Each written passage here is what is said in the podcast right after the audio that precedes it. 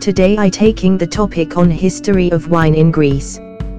Greece is the first wine manufacturing country in Europe and one of the oldest wine manufacturing countries in the world. The history of wine producing in Greece goes back to 4000 years and is believed to exist in ancient times. According to historical records during the medieval period, the Ottoman rulers imposed on the companies manufacturing and exporting the wine. After which during the last decades of the 20th century, wine manufacturing in Greece became the matter of debate between the conventional and the existing methods of making wine. At that time the only wine available for Greek people was Retsina, developed with the resin of pine to protect from oxidatio. Wine manufacturing in modern Greece.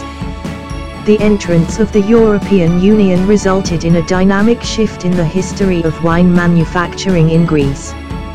Today, the manufacturers of wine in the country are adopting the latest methods for wine production. But, Interestingly they still rely on using the native grapes in wine manufacturing along with the high quality of grapes available in the international market.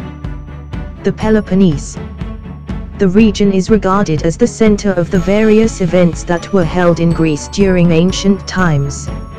According to the data related to wine production, the region accounted for 31% of wine production in Greece.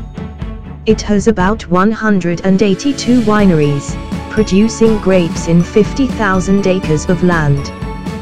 The major categories of grapes grown in this area are Rhodotis, Filero, Agiorgitiko, and Mavroudi. The region houses the highest vineyards in Greece located at the height of 3,000 feet.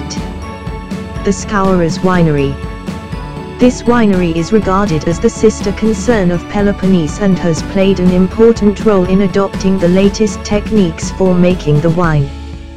The Skouras winery located in Maladri and Emia came into existence back in 2004.